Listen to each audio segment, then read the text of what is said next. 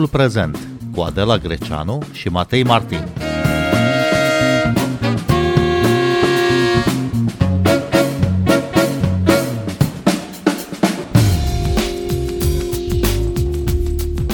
Codul patrimoniului cultural a fost pus în dezbatere publică de Ministerul Culturii. De ce este important acest proiect legislativ? Ce instrumente ar oferi pentru protejarea patrimoniului? Bine v-am găsit! Noi suntem Adela Greceanu și Matei Martin și invitații noștri sunt Irina Iamandescu, directoarea adjunctă a Institutului Național al Patrimoniului. Bun venit! Bine v-am găsit! Bună ziua! Și Virgil Nițulescu, directorul Muzeului Național al Țăranului Român. Bun venit la Radio România Cultural! Bună ziua, mulțumesc pentru invitație! Au trecut aproape 15 ani de la primele încercări de a crea acest cod al patrimoniului. De atunci, Ministrul Culturii s-a schimbat de 17 ori.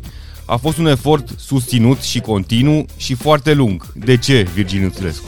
Nu a fost un efort uh, nici susținut, nici continuu. Eu am avut uh, ocazia să anunț pentru prima oară intenția Ministerului Culturii de a emite acest cod al uh, patrimoniului, uh, de a iniția acest cod al patrimoniului cultural în martie 2008 uh, la Conferința Națională a Specialiștilor de la Sinaia și uh, de atunci încoace au fost foarte multe inițiative de a relua Uh, lucrul la cod uh, și uh, de asemenea de multe ori s-a și oprit lucrul la acest cod. Nu o să spun acum toată istoria acestei lungi povești, Trebuie să spun că important este faptul că la sfârșitul anului 2016, în timpul ministeriatului Corinei Șuteu, au fost în sfârșit uh, făcute publice tezele codului patrimoniului, după ce până atunci se lucrase în tot felul de colective pe capitole de cod, uh, iar din 2016 uh, încoace, activitatea a fost coordonată tot așa cu suișuri și coborâșuri în ultimii ani mai ales de către unitatea de management a proiectului din cadrul uh, Ministerului, uh, cu uh, grupuri de lucru extinse pe diversele capitole ale codului. A fost până la urmă o decizie politică aceea de a se renunța la perfecționarea acestui document și uh, s-a luat decizia ca el să fie pus în dezbatere uh, publică în forma în care se găsește astăzi și aici sigur că atât uh, Inea Mănescu cât și uh, eu uh, sunt convins că avem uh, multe lucruri de obiectat, dar pe de altă parte este bine că în sfârșit avem un document pe care să discutăm de acum înainte. Doamna Iamandescu, de ce era nevoie de un cod al patrimoniului, de o lege unitară care să adune toate celelalte texte legislative care reglementează acest domeniu?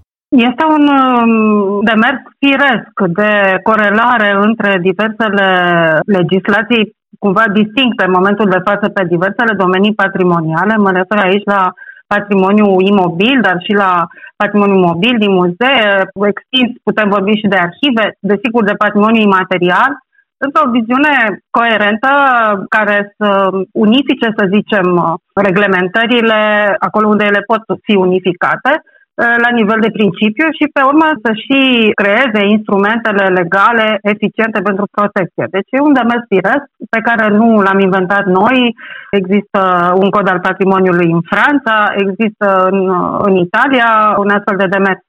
Este o chestiune normală de corelare. De altfel, aș îndrăzni să spun mai mult decât atât, e nevoie de o corelare între acest cod și codul uh, urbanismului și amenajării teritoriului, care face parte dintr-un uh, demers de data asta al Ministerului Dezvoltării de același tip, care se ocupă de reglementarea construcțiilor, a urbanismului și uh, nu în ultimul rând a peisajului. Și e nevoie de o corelare între aceste două uh, documente de asemenea. Din câte știu, și codul urbanismului este într-o fază de redactare destul de avansată și va fi publicat în uh, consultare publică în curând. În ce măsură e acest cod al patrimoniului compatibil cu ce se întâmplă în alte țări? Virgil Nițulescu, vă știu francofil, francofon, uh, am preluat ceva din modelul francez? Da, cu siguranță am uh, preluat și modelul francez și din cel italian. Au fost uh, perioade, în primul rând, principial aici. Nu s-au luat uh, expressis verbis uh, texte de, de lege de acolo. De altfel, asta este un lucru care s-a făcut Până acum, încă din 1990 până în 2000, noi atunci când ne aflăm în prima fază de elaborare a legislației interne, ne-am inspirat din legislația europeană și în pregătirea aderării am luat evident și achiul comunitar. Uh, toate aceste acte normative au fost incluse, mai ales în ceea ce privește circulația bunurilor culturale mobile în uh, legislația internă, dar ce vreau să spun eu este că, pe de o parte, uh, principial vorbind, noi tratăm prin acest cod patrimoniul cultural ca fiind unitar și asta este foarte important pentru că aceasta este viziunea inclusiv la nivel internațional, la nivelul UNESCO. Vorbim despre un patrimoniu integrat cultural, chiar și cel natural, și aici vorbim evident și despre peisajele culturale. Până la începutul secolului 20 aveam această viziune de a împărți patrimoniul în bunuri mobile, bunuri imobile. Astăzi nu mai putem să ne referim la patrimoniu pe bucățele, deci, din punct de vedere strict principial, este bine că avem o singură viziune. Pe de altă parte, și acesta este uh, un mare câștig pe care îl va obține codul, vom avea un regim sancționatoriu unic, pentru că S-au făcut uh, multe, multe infracțiuni la adresa patrimoniului uh, cultural care nu au fost uh, penalizate de către instanțele judecătorești pentru că din cauza unei legislații prolixe și uh, uneori uh, contradictorii, judecătorii nu știau pur și simplu ce prevederi să pună în uh, aplicare atunci când trebuia să condamne o uh, infracțiune de distrugere a patrimoniului uh, cultural.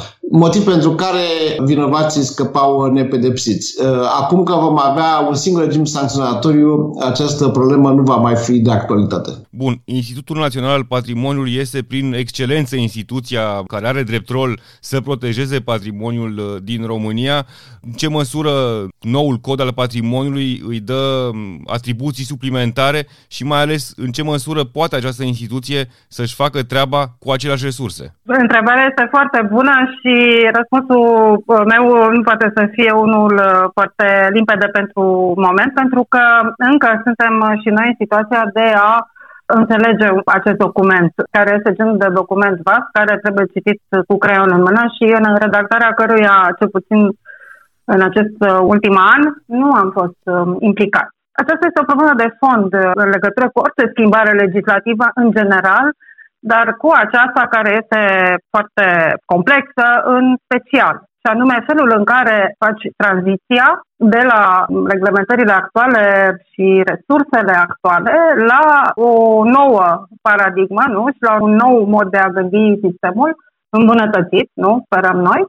Și felul în care se face această tranziție trebuie gestionat uh, foarte uh, atent în sensul asigurării resurselor. Și când vorbesc despre resurse, Mă refer nu numai la resursele financiare despre care se vorbește atât de mult în relație cu în fine, subfinanțarea culturii în general, ci mai ales la capacitatea instituțională din sistem, care este o evidență de deja de decenii și care trebuie întărită substanțial pentru ca orice prevederi ale unei noi legislații să poată fi implementate. Instituția noastră și multe alte instituții din domeniu nu funcționează în parametrii normali, tocmai din cauza acestei capacități reduse.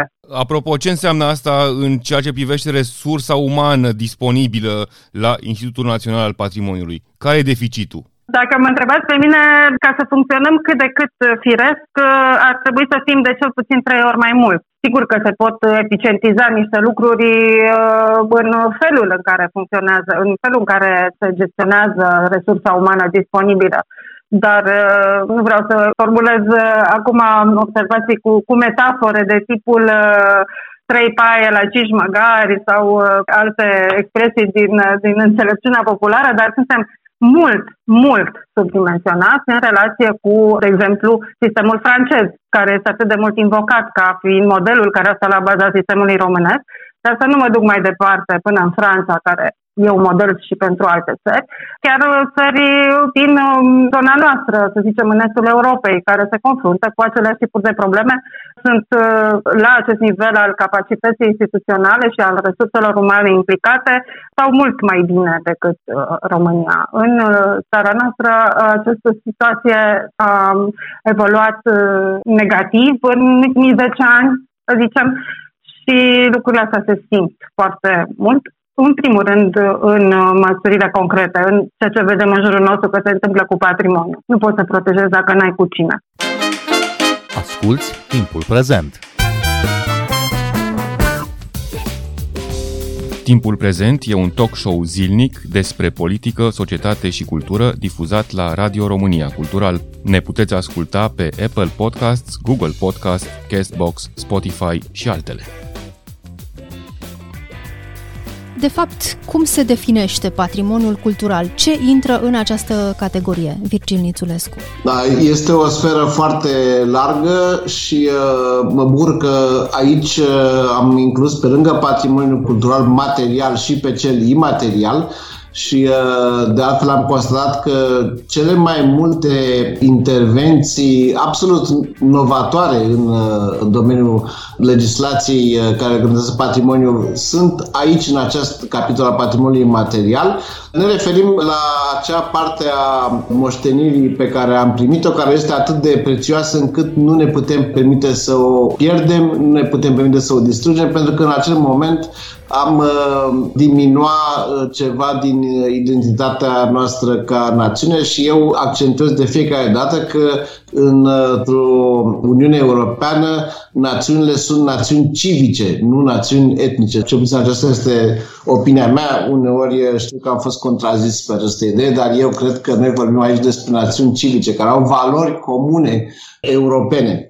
Dificultatea mare de a pune în uh, aplicare acest uh, cod atunci când el va exista va fi într-adevăr uh, dată de faptul că toți cei care vor trebui să aplice prevederile codului vor trebui să aibă la dispoziție niște resurse pe care în momentul de față nu le avem absolut deloc. N-aș vrea să fiu aici dramatic, dar vă dau următorul exemplu de prevedere care a fost preluată ad literam din legislația actuală și care nu a fost aplicată practic niciodată. Noi, ca manager de instituții publice, avem obligația să trimitem uh, personalul de specialitate la studii de perfecționare profesională odată la 2 ani. Această prevedere la instituțiile muzeale, mai ales acele mai mari, așa cum este Muzeul Național Țărare Român, este inaplicabilă pentru că nu avem fonduri în buget pentru acest capitol și uh, faptul că uh, în cod este păstrată prevederea în cauză nu mă liniștește foarte mult. Nu cred că vom avea brusc uh, o finanțare atât de mare încât să ne putem uh, permite să trimitem tot personalul la uh, specializare. Și vă mai dau un exemplu. Eu, ca manager, potrivit prevederii din cod, voi fi obligat să garantez accesul publicului și al specialiștilor la muzee într-un program de vizitare de cel puțin 40 de ore pe săptămână, de-a lungul a cel puțin 5 zile pe săptămână. Este foarte corect, așa ar trebui să fie, asta este regula. Numai că nimeni nu are la dispoziție un personal de supraveghere care să stea atâtea zile uh, la serviciu. Oamenii au nevoie și de, potrivit codului muncii, trebuie să fie plătiți pentru uh, ore suplimentare. Noi nu avem de foarte mulți ani de zile dreptul să acordăm o ore suplimentare, ne se spune să ne descurcăm cu timp liber la schimb, ceea ce este practic imposibil. Asta este un exemplu minor. Sunt multe asemenea exemple în uh, cod care, din păcate, spun eu, fac ca acest uh, text să fie inaplicabil dacă el nu va fi urmat de niște măsuri pe care statul român în integralitatea sa, prin toate autoritățile sale, va înțelege să le aplice. Codul patrimoniului definește sau rafinează modul în care statul uh, se poate implica în protejarea patrimoniului uh, prin exercitarea dreptului la preemțiune, uh, iarăși o chestiune foarte spinoasă, mai ales că resursele de care dispune statul român sunt relativ limitate. Cum vedeți exercitarea acestui drept la preemțiune al statului român în noile condiții ale legii în care statul e chiar obligat să o facă, Virgil Ințulescu? Din nou, dacă nu statul român nu va accepta că trebuie să pună la dispoziția Ministerului Culturii și, în cazul uh, autorităților publice locale, la dispoziția acestora uh, fondurile necesare, această prevedere va rămâne literă moartă. Ne referim aici nu doar la monumentele istorice, ci și la bunurile uh, culturale mobile. Pentru că până acum, în cele mai multe dintre cazuri, de regulă, statul era sesizat cu privire la Uh, monumentele istorice care erau scoase la vânzare și cum știm, din păcate, și datorită sumelor foarte mari necesare pentru achiziționarea unui uh, monument uh, istoric, autoritățile publice s-au dovedit incapabile să achiziționeze pentru cauză de utilitate publică aceste bunuri. E adevărat că acum s-a introdus în cod și o prevedere foarte clar precizată privind expropierea pentru cauză de utilitate publică. Ea exista și înainte sub altă formă, de data aceasta este mult mai clar conturată în uh, actualele prevederi, dar uh, nu ar fi o, o soluție fericită, cum să spune, să ajungem uh, la expropieri. Eu mi-aș dori ca societatea românească să fie uh, o societate conștientă că trebuie să plătească pentru ca patrimoniul cultural să fie pus la adăpost și mai ales să fie pus în valoare. În uh, codul patrimoniului se vorbește și despre peisaj cultural. Despre ce este vorba? Ce este peisajul cultural, Irina Iamandescu? Este vorba de o zonă de intersecție, dacă vezi, cu reglementările care vor veni dinspre codul urbanismului. Dar când vorbim de peisaj, în sensul de peisaj cultural, care e o specie aparte a peisajului în general, Uh, deși România a fost printre primele state europene care au uh, aprobat, uh, au tradus și au aprobat într-o lege națională Convenția Peisajului de la Florența din 2000, după aceea nu a implementat, nu a creat, de fapt, instrumente care chiar să asigure protecția peisajului cultural. Conform uh, Cartea Europene a Peisajului, vorbim despre un um, teritoriu cu valențe de peisaj uh, din punct de vedere natural, în care intervenția antropică este una semnificativă în sensul uh, creierii unei identități mai mult decât doar naturale. Da? Și avem zone importante în România care pot să fie foarte ușor identificate, chiar și de nespecialiști, ca fiind peisaj cultural. Dacă vorbim de, de exemplu, Valea Mureșului, Țara Hațegului și așa mai departe, se pot continua o listă de exemple interesante. Faptul că instrumentele de protecție nu sunt uh, eficiente este trist. În momentul de față se constată, de exemplu, o agresiune fără precedent asupra peisajului, pentru că actualmente legea urbanismului permite, de fapt, construcția în extravilan aproape oriunde și practic ceea ce a fost constituit uh, în decurs de secole ca un peisaj uh, coerent uh, cu valențe de peisaj cultural este acum dispus de intervenții necontrolate și acesta este o zonă sensibilă care trebuie reglementată atât prin codul patrimoniului cât și prin codul urbanismului și e o zonă de corelare foarte, foarte sensibilă care trebuie discutată între cele două ministere și între cele două echipe de elaborare, cred. Nu s-a făcut suficient uh, pentru acest lucru până acum. Bun, codul patrimoniului se află acum în dezbatere publică, asta înseamnă că încă mai pot uh, apărea propuneri sau amendamente din partea comunității de experți sau a societății civile. Mai sunt îmbunătățiri? Care ar fi părțile sensibile, doamne Amandescu?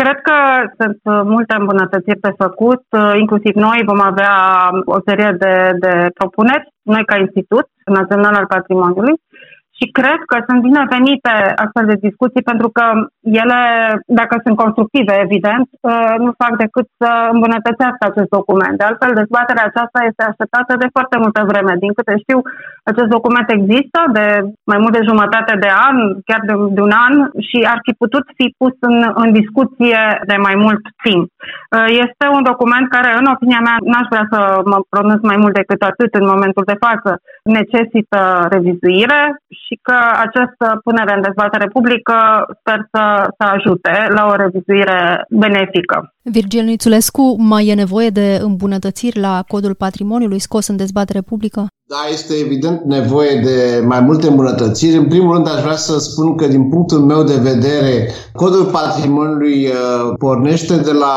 o viziune îngustă cu privire la uh, patrimoniul uh, mobil. În continuare, arhivele sunt excluse ca instituții care administrează bunuri culturale de patrimoniu. Aici România rămâne okay tributară unei viziuni uh, de tip uh, sovietic uh, cu privire la arhive.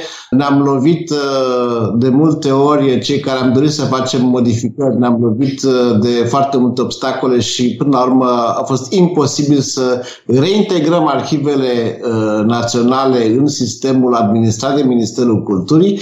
Nu vreau să întind aici discuția, asta ar fi un subiect de discuție aparte, dar v-am dat un exemplu despre faptul că deși teoretic suntem cu toți de acord că arhivele administrează bunuri culturale, da? Acele documente care sunt de o valoare excepțională, ele se află în continuare într-o instituție care este complet ocultată de proiectul de cod al patrimoniului de Direcția Arhivelor Naționale din cadrul Ministerului de Interne.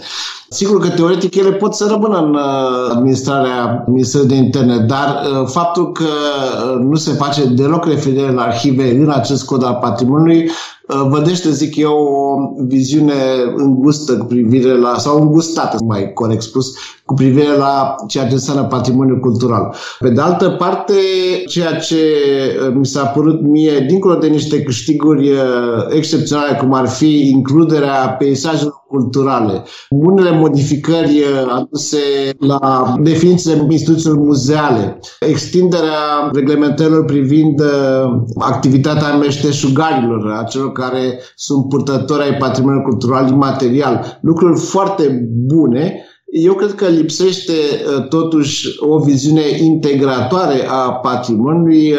Sunt lucruri care au fost puse pe capitole lipite unul lângă altul, dar nu a fost, cred eu, nu a fost un, un ochi care să ia absolut toate prevederile codului de la un capăt la altul și să încerce să le dea o viziune chiar mai unitară decât cea existentă. Repet, sunt foarte multe lucruri foarte bune, în uh, acest uh, cod, dar încă mai este mult de lucru. Și uh, de-abia de aici înainte cred că e cazul să intervină specialiștii. Așa mai vrea să mai adaug ceva. Este păcat că a fost uh, aici un calcul greșit al pașilor România ar fi avut nevoie de o strategie a culturii care să fie aprobată de către Guvernul României chiar înainte de acest cod al patrimoniului. Vă amintesc faptul că au existat două documente elaborate la nivel de minister. Unul anul 2013 era ministrul culturii atunci Daniel Barbu și în unul anul 2016 era ministrul culturii Corina Șuteu. Niciunul dintre aceste două documente nu a ajuns să fie discutat, dezbătut și aprobat de către Guvernul României, să fie însușit, cu alte cuvinte, de toți membrii Guvernului, pentru că altfel degeaba scriem noi în strategie că este importantă cultura și pentru Ministerul Educației și pentru Ministerul Transporturilor dacă ministrii acestor ministere nu sunt de acord. Dacă am fi avut această strategie înainte de a avea cod, ar fi fost mult mai bine. În paralel trebuie să menționez și faptul că, și aici mai îndreptățit decât mine ar fi Irina Mandescu să vorbească, faptul că Ministerul a pus în dezbatere publică și o strategie în ceea ce privește monumentele istorice, ca parte, zic eu, a viitoarei uh, strategii de dezvoltare a culturii naționale, care se află în momentul de față în uh, lucru într-un colectiv coordonat de Institutul Național de Cercetare și Formare în Cultură. Irina Iamandescu. Într-adevăr, faptul că strategia pentru monumente istorice este în același timp pusă în dezbatere publică, cu un termen mai scurt însă decât codul, este un pas important, deși, asigur, se referă la un segment doar din uh, ceea ce încearcă să reglementeze codul, cel al monumentelor istorice. În uh, elaborarea strategiei, Institutul Național al Patrimoniului a fost uh, implicat uh, activ și cred că e un bun pas înainte în uh, definirea acelei viziuni integratoare de care vorbea și domnul Nițulescu mai devreme. Și cred că, de asemenea, ea ar trebui integrată în această strategie pentru cultură care urmează la rândul ei să fie elaborată. Este important ca aceste lucruri să nu rămână doar niște documente de sertar, cum s-a mai întâmplat uh, și nu numai în domeniul nostru, și să fie însoțite de acele instrumente de implementare și de acele resurse necesare pentru a fi chiar uh, duse până la, la bun sfârșit. Este importantă asumarea de către ministerele implicate și, într-adevăr, e vorba de ministere implicate, nu doar Ministerul Culturii este cel care răspunde de aceste lucruri, pentru că, de fapt, să poată fi făcut pașii efectiv și ulterior reglementați mai, mai precis și mai tehnic, să zicem, prin cod. Irina Iamandescu, Virgil Nițulescu, vă mulțumim pentru această discuție. Noi suntem Adela Greceanu și Matei Martin. Ne găsiți și pe platformele de podcast. Abonați-vă la timpul prezent pe Apple Podcasts, Google Podcasts și Spotify. Cu bine, pe curând! Thank you. Thank you.